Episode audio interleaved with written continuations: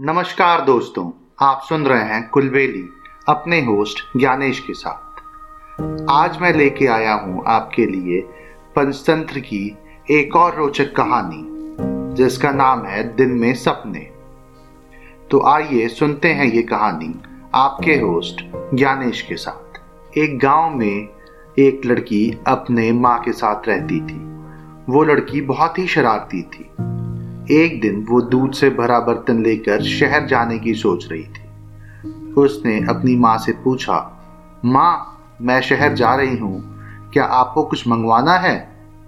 उसकी माँ ने कहा, मुझे कुछ नहीं चाहिए, हाँ यह दूध बेचकर जो पैसे मिलें उनसे तुम अपने लिए कुछ ला सकती हो। यह सुनकर वो लड़की शहर की तरफ चल पड़ी और रास्ते में अपने सपनों में खो गई।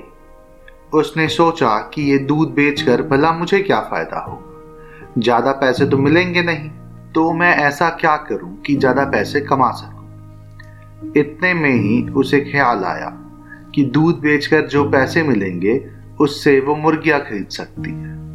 वो फिर सपनों में खो गई और सोचने लगी, मुझे जो पैसे मिलेंगे उससे मैं मुर्गियां खरीद लूंगी। वो मुर्गियां रोज अंडे देंगी, उन अंडों को मैं बाजार में जाकर बेचकर और पैसे कमाऊंगी, जिससे मैं ढेर सारी मुर्गियां खरीदूंगी। उनके चूजे निकलेंगे और उनसे और अंडे मिलेंगे। इस तरह मैं खूब पैसा कमाऊंगी, लेकिन फिर मैं इतने पैसों का क्या करूंगी? हाँ, मैं उन पैसों से अपने लिए एक नई ड्रेस खरीदूंगी, एक टोपी खरीदूंगी और एक सनग्लास भी खरीदूंगी, और सनग्लास पहन के मैं सूरज की तरफ देखूंगी हर रोज। इतना सोचते हुए ही अब उसने अपनी गर्दन को ऊपर उठाया और सामने रखे पत्थर में जाके टकरा गई, जिससे का दूध का बर्तन नीचे गिर गया और सारा दूध वहां पे फैल गया। फैले हुए दूध को देख के उसका दिन का सपना टूट गया और वो मायूस होकर गांव लौटी। उसने अपनी माँ से माफी मांगी कि उसने सारा दूध गिरा दिया। यह सुनकर उसकी माँ ने कहा, दूध के गिरने की चिंता छोड़ो, लेकिन एक बात हमेशा याद रखो कि जब तक अंडे ना फूट जाएं, तब तक चूजे गिरने से कोई फायदा नहीं। माँ की हिदायत और इशारा दोनों उसको समझ में आ गया था। उसकी माँ का कहना था कि जब तक हाथ में कुछ ना हो तब तक उसके बारे में ख्याली पुलाव नहीं पकाना चाहिए।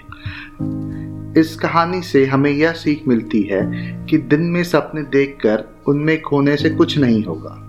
अगर सच में कुछ हासिल करना है तो बहुत मेहनत करनी होती है। उम्मीद है आपको ये कहानी पसंद आई होगी। ऐसी और कहानियाँ सुनने के लिए हमारे चैनल को लाइक और सब्सक्राइब करें। इस कहानी को ज़्यादा से ज़्यादा शेयर करें। मिलते हैं जल्द ही एक और मनोरंजक कहानी के साथ। तब तक के लिए धन्यवाद।